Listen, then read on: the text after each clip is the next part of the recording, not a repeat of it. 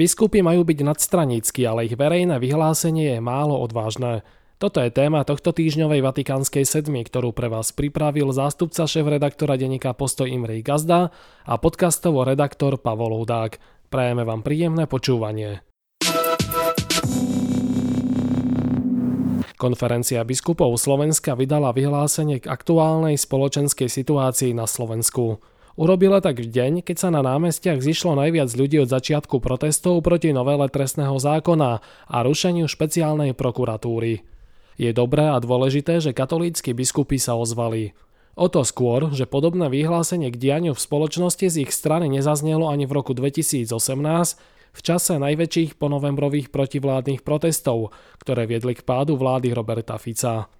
Naposledy sa takéto vyhlásenie objavilo ešte v roku 2005 na sklonku druhej vlády Mikuláša Zurindu.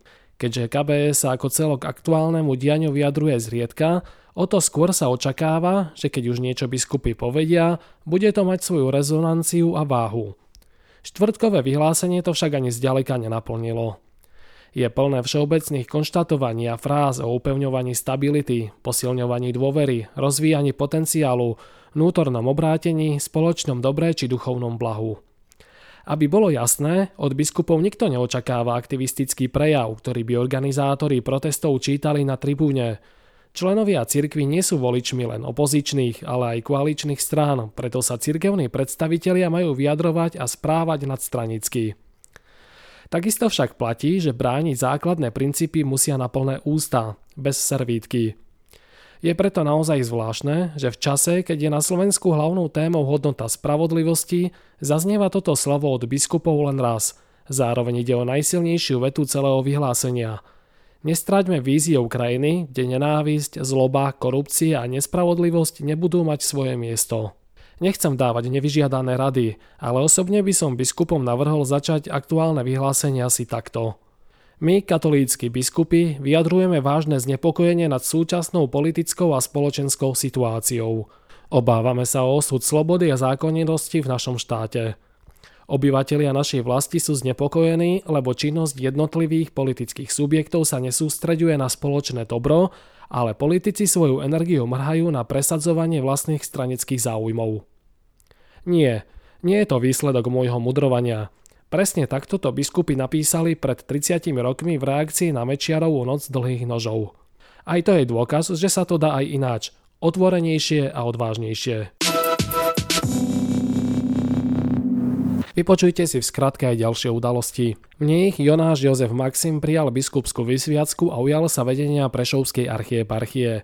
Po Jánovi Babiakovi sa stal druhým metropolitom grécko-katolíckej cirkvi na Slovensku. Biskupy, kňazi, zasvetené osoby a laici sa stretli v Nimnici, aby spoločne diskutovali na tému Spoločne kráčajme ako pútnici nádeje. Deniek postoj na stretnutí zastupoval vedúci redaktor Sveta kresťanstva Pavol Hrábara. Novou provinciálnou predstavenou Salesiánok sa stala Jana Kurkinová. Vo funkcii po šiestich rokoch vystrieda Moniku Skalovú. Svetá stolica v priebehu niekoľkých dní oznámila menovanie hneď troch nových čínskych biskupov. Tieto udalosti signalizujú napredovanie čínsko-vatikánskych vzťahov, zhodnotila katolícka tlačová agentúra CNA. Kritika dokumentu Fiducia Supplicans o požehnávaní neregulárnych párov pochádza od malých ideologických skupín, vyhlásil pápež František v rozhovore pre talianský denník La Stampa. Kanadský kardinál Gerald Lacroix sa dočasne vzdal vedenia arcidiecezy Quebec. Reagoval tak na obvinenia zo sexuálneho napadnutia študentky v 80. rokoch minulého storočia. Kardinál akúkoľvek vinu odmieta. K nedelnému útoku na kostol svätej Márie v Istambule, pri ktorom zahynula jedna osoba, sa prihlásil islamský štát.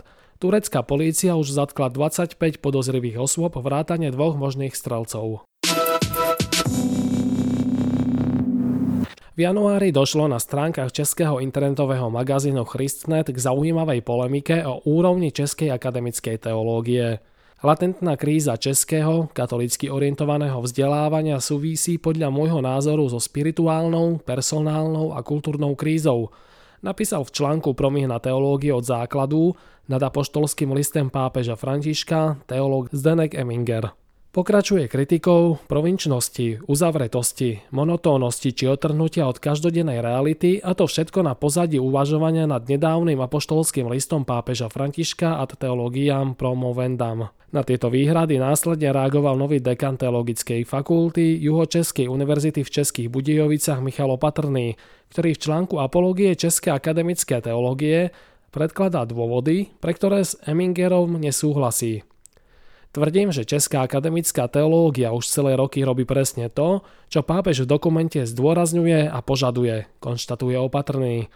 Oba polemické texty možno vnímať aj ako pozvanie k uvažovaniu nad úrovňou teologického bádania a vzdelávania na Slovensku.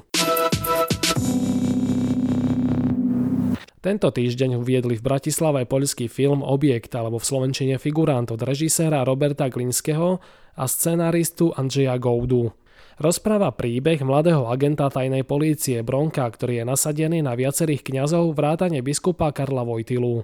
O tom, ako komunistická tajná polícia intenzívne prenasledovala a chcela manipulovať cirkev a ničiť kňazov či veriacich, nebolo asi nič lepšie natočené, napísala kolegyňa Eva Čobejová vo svojej recenzii.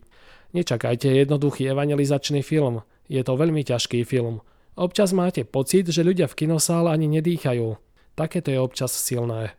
Či sa pozoruhodný film dostane aj do slovenských kín, zatiaľ nie je známe. Ak by sa to podarilo, bola by to skvelá vec. Prajeme vám radostný víkend. Do počutia.